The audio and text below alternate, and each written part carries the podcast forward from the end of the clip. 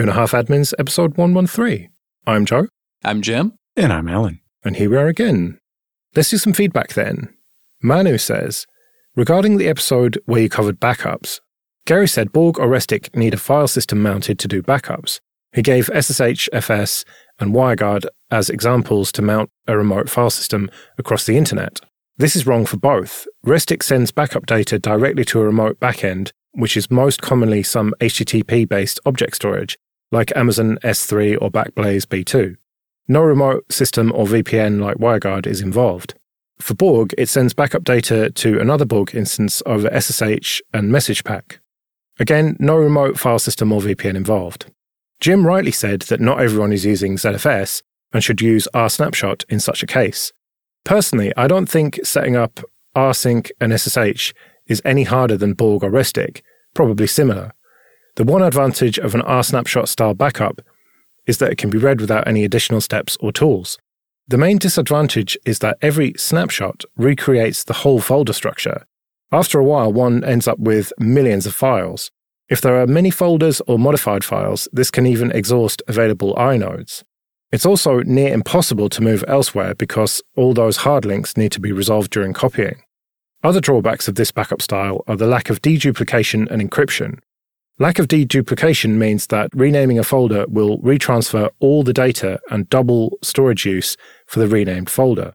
Encryption is obviously important when hosting backups with a relative or cloud provider. Given the similar effort for the setup and major drawbacks, I wouldn't recommend the rsnapshot backup technique in 2022. Yeah, I think those are pretty much all valid points, although it really points out why ZFS replication is such a great tool for backup because it deals with the rename case without having to copy anything but the metadata about the rename. And you get all those snapshots without actually creating all the files. What might be really interesting in the future is ZFS is getting in this new feature called BRT, the block reference table, which allows you to basically clone part of a file. And if rsync and rsnapshot could learn to do that, rather than a hard link, we could have a copy of all the blocks of the file that are the same, but have the local differences where it only takes the same amount of space as a ZFS snapshot would. Although if you're doing it on top of ZFS, why are you using rsnapshot backup anyway? I feel like the nitpicking about remote file system and VPN is exactly that. It's nitpicking. It is technically correct, but I'm not sure that it really matters within the scope of the question saying that well you don't need a file system because you've got http based object storage. Well that it, it serves the same purpose. It sits in the same place. It's still a thing that you have to have and you're interacting with in much the same way. Similarly I, I don't think that there's a difference that matters between a vpn and moving data across an ssh tunnel. Either way you're talking about a way to securely move data encrypted point to point between two points now, the hard link issue, that one is uh, that one's a lot more on the money. As a matter of fact, you know, moving back to uh, Allan immediately pivoting it back to ZFS, that's actually exactly how I learned the value of ZFS replication to begin with. I had been using rsnapshot like backup mechanisms for customers of mine for a very long time. I had written my own tool that functioned a lot like rsnapshot Stupidly, I never open sourced it because this was much earlier in my career, and that's why nobody but me, even knows this thing exists. while rsnapshot is a you know well known tool to millions of people. But either way, we both relied on the concept of hard link trees. So for a hard link tree, you rsync in all the data, and then you make a folder. And for example, that folder might be named after the current date stamp. And now you grovel through your rsynced data and you make a hard link of every file from the original location into the new folder that you just created. Now, the obvious drawback is you have to stat every single file. You got to touch every single file to do this and create a new inode for it. As Manu mentioned, you can completely exhaust your inodes. But what actually happened to me is I had a customer that had, you know, years of such backups.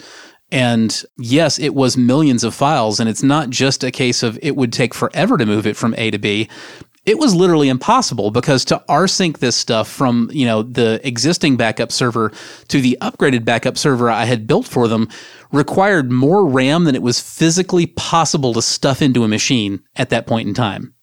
So uh, I fought this for like a week or two before finally I started reading up because both of the machines in question were actually ZFS underneath. And I started looking at ZFS replication, which I had up until that point ignored because I had rsync and rsync was like the best thing ever. So what do I want with that ZFS replication? Well, I read up on it and I learned how to do it and I tried ZFS replication instead. And because ZFS replication is block level, it doesn't have to go through and stat those millions of inodes. It just barfs the whole stream of data from one machine to the next and what not only would have taken months if it was possible, and in fact was impossible because I couldn't cram enough RAM in both machines to hold the entire list of all the files that need to be moved. ZFS replication didn't care, just worked. The data took about 18 hours, I think, to replicate from machine A to machine B. And this was long before I had, you know, written a tool like Syncoid. Again, it was my very first effort at ZFS replication. I didn't even know about PV yet. I'm not sure if PV existed. So the, the real problem was that once I had begun my first real world use of ZFS send piped over SSH to ZFS receive on another machine, I just sat there staring at it for 18 hours until it finally said, okay, boss, I'm done. and that sucked. a couple years after that, they added the dash V flag where it'll at least print out its progress once a second. So you have something and know that it's still moving. But when it's just the cursor sitting there blinking at you, you're like, I don't know if you're doing anything or not. I can run ZFS list on the other side and see this free space keep going down. So something's happening, but. That is exactly what I ended up doing, which was nice because you can see at least something is happening, but yeah. like you still don't really have a good idea of when it'll finish. So yeah, I was literally just doing watch N1 ZFS list on the target machine. And as long as, as long as the number was going up, okay, it's doing stuff. Looks good so far. Yeah. The other one was, uh, when he mentioned this, I forgot that you could run out of inodes. Mm-hmm because that's not a thing in ZFS because they're dynamically allocated. And so you run out of space, not inodes. But I've run out of inodes in other file systems and I forgot that that's actually still a thing for everybody else. yeah. If the machines in question in, in my story had been using ext4, I, they wouldn't have been able to accumulate all that data to begin with because there would not have been enough inodes. Even if they had been formatted newsgroup style, which you know gives the ext4 file system a much higher percentage of inodes in relation to the total free space, it still wouldn't have been enough to hold all that nonsense. Yeah, I know UFS you can tune the number of inodes after, so you can actually add more later if you need to. I don't know if newer ext can do that or not. I don't think so because uh, when you when you format with ext4, you have to pre-allocate all your inodes. Right. So, what about Manu's overarching point here that if ZFS is not available to you for whatever reason, the old school rsync method is inferior to a more modern method of backups? So, the rsync snapshot thing has drawbacks because of the hard links. It mostly comes down to how many snapshots you're keeping. If you're keeping a reasonable number, like a small number, it's probably okay. But if your intent is to keep like every snapshot ever, then possibly something that uses object storage might be more interesting because you can actually run into problems like Manu mentioned with the running out of inodes or just huge things or the fact that you rename one file folder and now you're actually duplicating it. And the fact that unless you're using something else in addition, you're not getting any encryption. All of those are real concerns. They might not apply to your use case. It depends on the scale, but they are legitimate criticisms. I think that the key there, Allan just hit on it, is, you know, depending on the use case. I think that most of Manu's criticisms, uh, they make sense. There are absolutely advantages to using something like Borg or Restic. I do think there are also real advantages to the simplicity and, you know, the file system native way that rsnapshot works. The fact that you can just work with that data directly is a big plus. It means that you don't have to worry about some of the issues you can have with corruption in an object based system that are not necessarily going to apply with the file system. It can be more difficult to extract the data depending on exactly which object based store you're backing up to because it's not just files. You got to get it back out of there, which was never something I appreciated about traditional style backups. With that said, the advantages that he mentioned are genuinely advantages. And if those are things that you really need, yeah, absolutely, you should use Borg or Restic. If those are not things that are a big deal to you, then, well, we're, we're back to, I do disagree with his statement that it's not any harder setting up Borg or Restic than rsnapshot. I'm not going to say he's wrong in some kind of universal absolute sense. I will say I absolutely categorically disagree. I've set both up and I find rsnapshot a lot easier to get going with. And there is something attractive to me about just being able to know that you could just pull a hard drive out, stick it in another machine, mount it, and just have all those files there. Exactly. I never enjoyed the process of restoring from tape backups where first you've got to mount the tape and catalog the tape. And, you know, that might take a, a, couple of hours. And, you know, then you can actually begin extracting data from the tape onto the drive in a way that you can actually use it. You don't really know if you've got anything until you're done with like all this nonsense versus being able to just like, you know, CD path to backup ls L. That's for me. Yeah, and I mean, you could even argue. I mean, it's it's much less so with ZFS, but having to certainly on Ubuntu install some stuff and then import a pool. I mean, it's not massively different from mounting an ext4 file system, but just the simplicity of just a mount and knowing that even if you mount it read only, that is why, as part of a backup solution to me, just having at least one of those in addition to your ZFS or whatever it is that you're using, just having one of your backups be an rsync to a, a traditional old school file system, I feel like I'm going to cling on to that almost forever. If you can. There may come a day that you're working with, you know, three terabyte VM images and you discover that, yeah, that's not going to work for that. I need something different. Mm, true. Yeah. To that point, even because there's always some risk, we talked about always having one backup that's different or whatever even if that's literally just rsync to another ZFS, just the fact that it's not replication, it's all the files are recreated can be worth it. But yeah, having a backup that's a different file system helps ensure that if something is wrong with the file system that you you have a backup that's not going to be affected by the same bug. Yeah, technological diversity. Yep. That same potential issue I tend to approach from a different angle. I have two backup targets, and one of them is a rapid backup target. It's typically going to be on site and it's going to get hourly replication.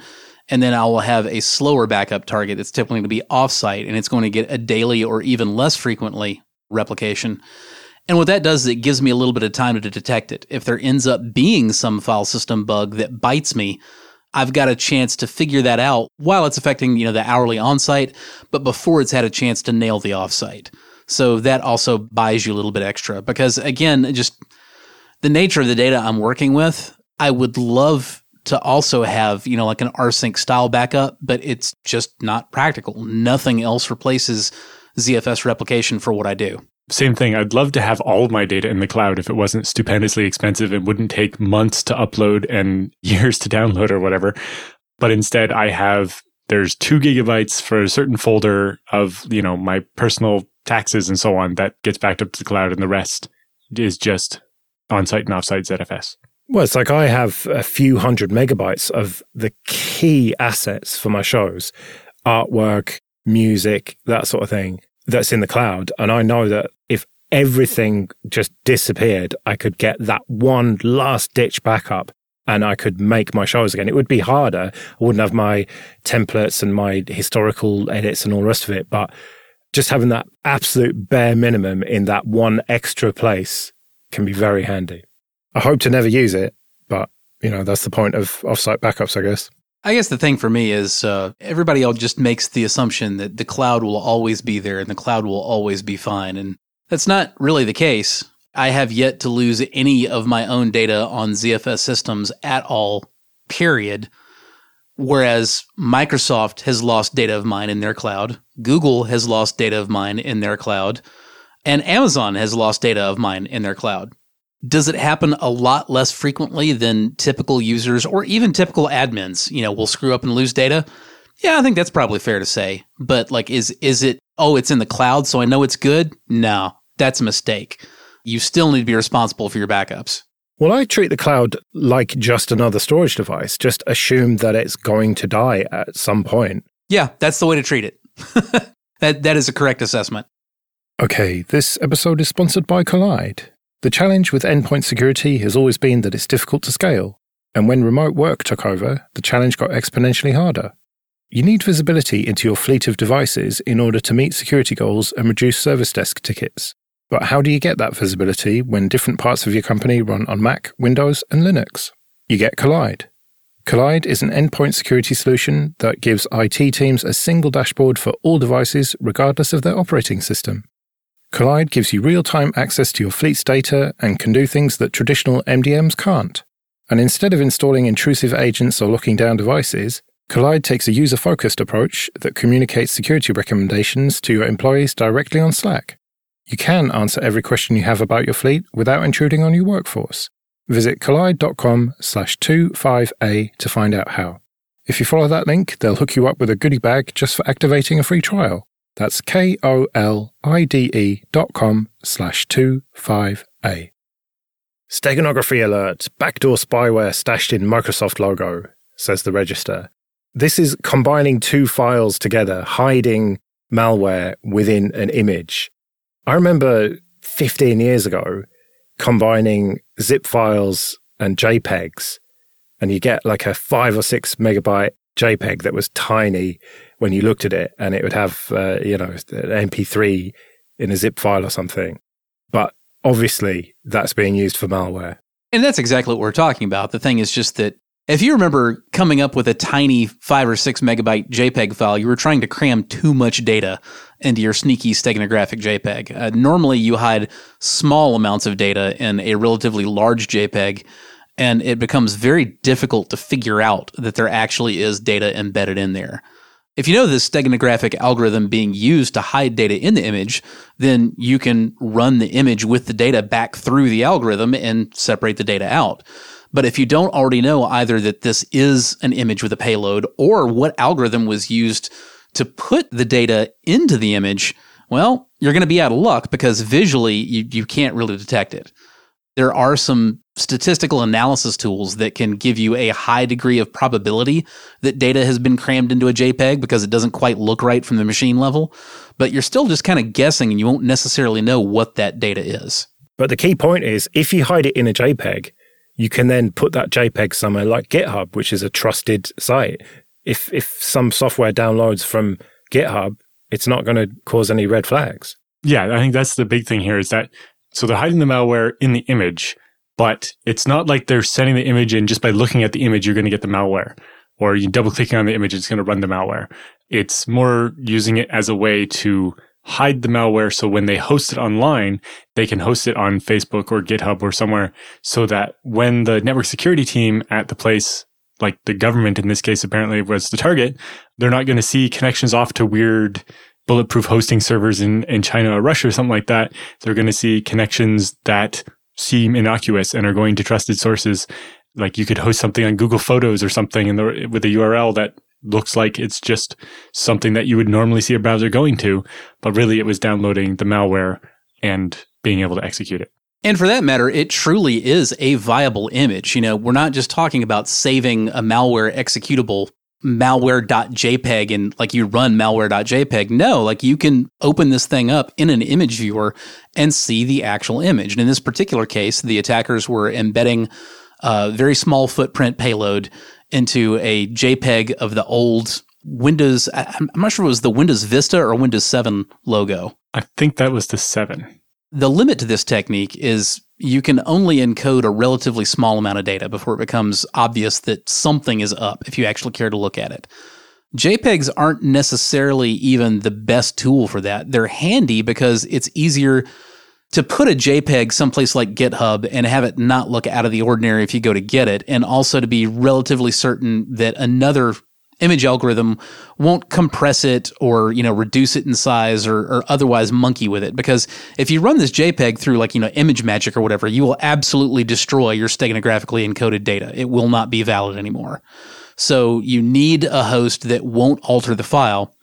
But if you were really feeling tricky about it and you had more data that you needed to encode than you could safely cram into a JPEG, there's not necessarily anything stopping you from encoding a much larger data stream, for example, into a, an MPEG.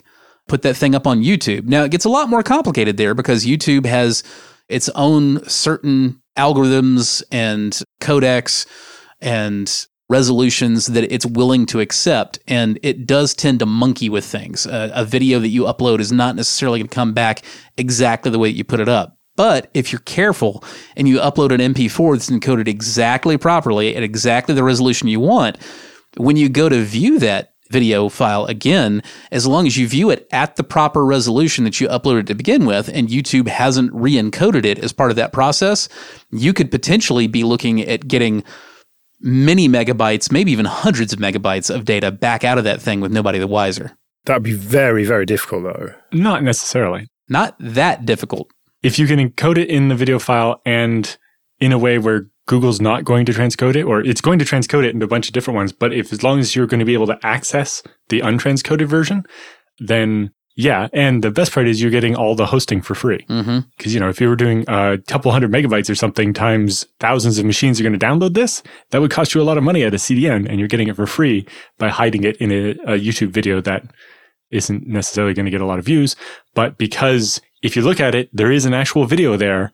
It's not going to get taken down right away as being detected as malware. Yeah, and YouTube's probably one of the best CDNs in the world. And obviously, the correct video for this attack is Rick Astley's Never Gonna Give You Up. Yeah. well, that might actually get taken down for copyright. Yeah, exactly. Yeah. You'd have to do like an animated version of it with bad music or something. You could do the Never Gonna Hit That Note version. There you go. Which audience this has nothing to do with system administration, but if you have never if you have never participated in a viewing of Rick Astley never gonna hit that note, I encourage you to Google it. It's wonderful.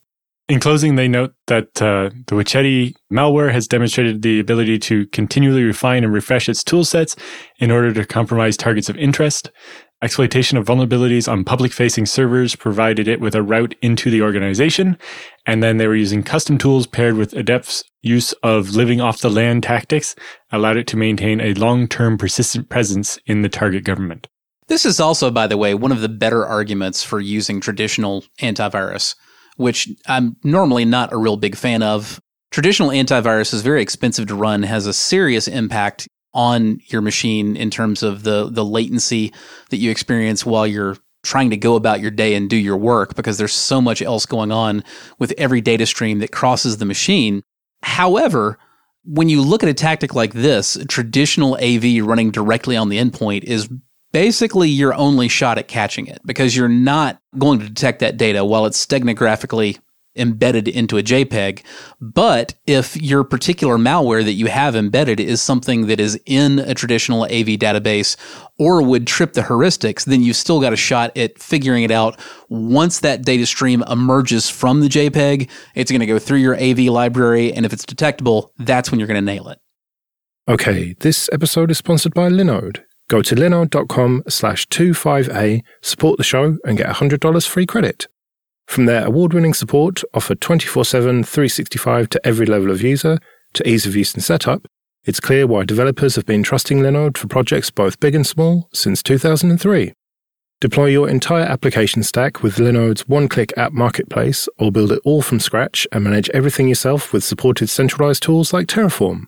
And check out their managed MySQL, Postgres, and MongoDB databases that allow you to quickly deploy a new database and defer management tasks like configuration, managing high availability, disaster recovery, backups, and data replication. Simple and fast to deploy with secure access, their flexible plans include daily backups. So go to linode.com slash 25A, create a free account, and you get $100 in credit and support the show. That's linode.com slash 25A. Let's do some free consulting then. But first, just a quick thank you to everyone who supports us with PayPal and Patreon. We really do appreciate that. If you want to join those people, you can go to 2.5admins.com slash support. And remember, for $5 or more per month on Patreon, you can get an advert-free RSS feed. And if you want to send in your questions for Jim and Allan or your feedback, you can email show at 2.5admins.com. And do send in your questions. And as I always say, the shorter the better. Leandros says, I'm trying to decide if enterprise SSDs and their power loss protection are worth the sizable increase in cost over consumer SSDs for a home lab setup. Does power loss protection have any influence on an SSD's use of its DRAM cache? Meaning, and forgive my ignorance here, do any conservative file systems instruct drive's firmware to skip the DRAM cache to write directly to the disk thereby avoiding instances of the drive reporting a write but losing the write in cache with a sudden power failure. And my SSDs with PLP tell the file system to F off and continue to use its DRAM cache, resulting in a speedier drive. Am I nuts? So no, the power loss prevention is just backing that DRAM, keeping it working long enough so that it can write it out, uh, write out the data and not lose it.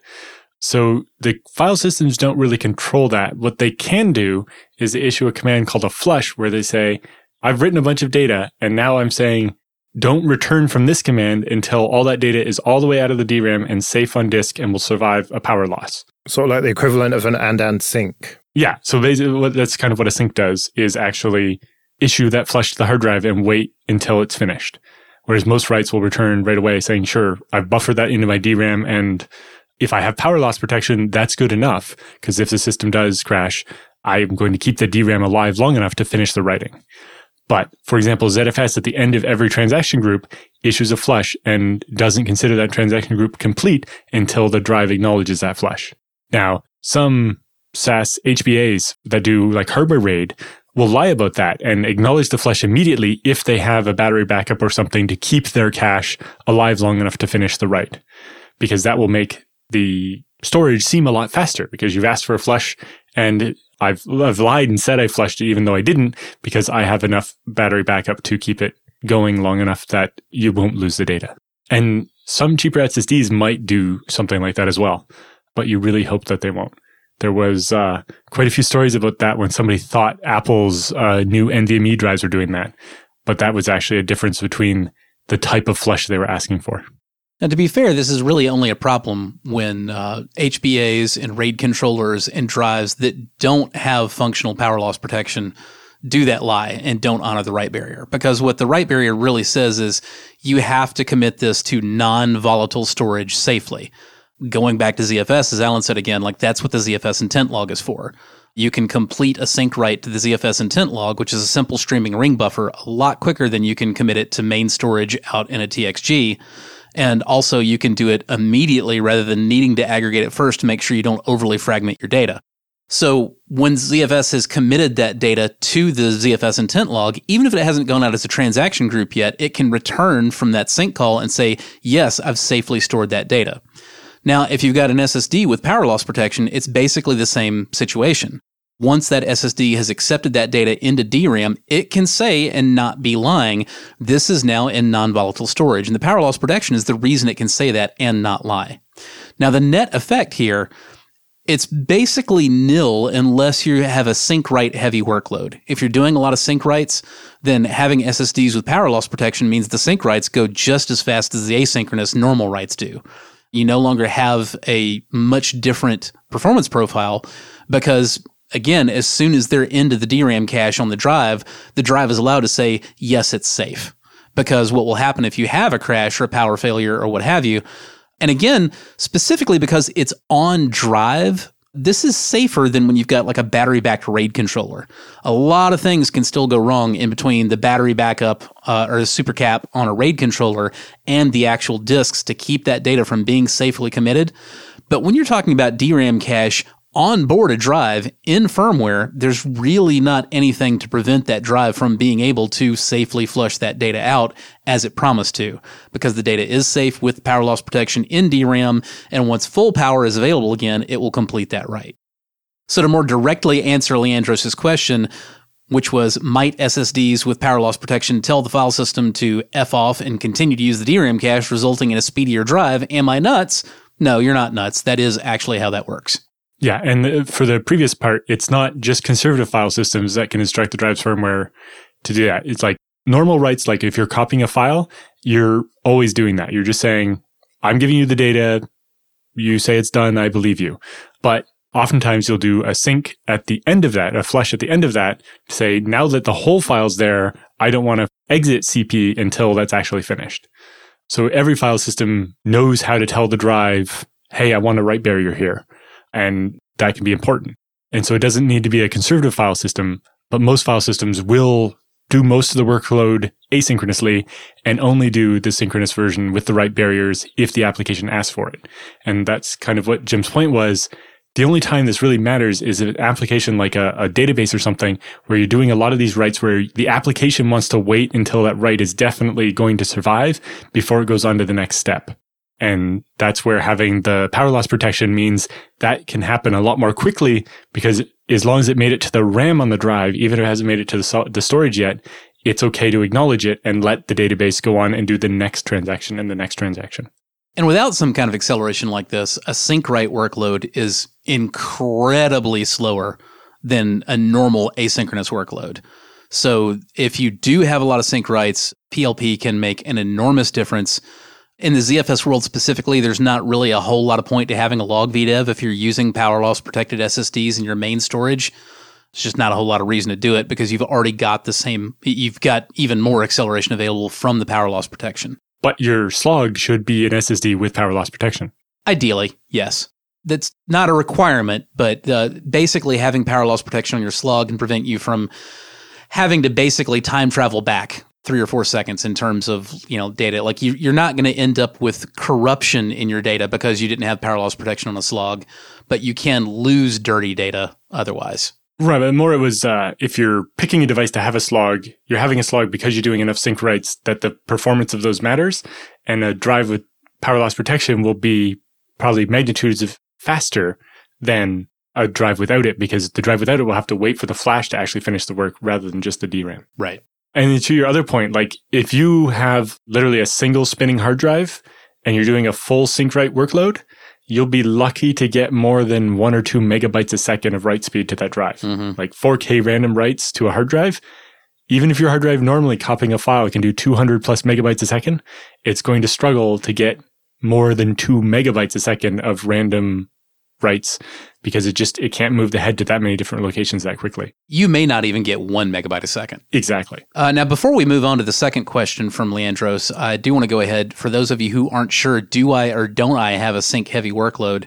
Your common culprits for having a lot of sync writes are going to be databases, virtual machines, and finally, if you're doing NFS exports for your uh, for your NAS, NFS traditionally uses sync writes for all writes. It depends on the client. VMware is very bad for definitely doing 100% sync writes.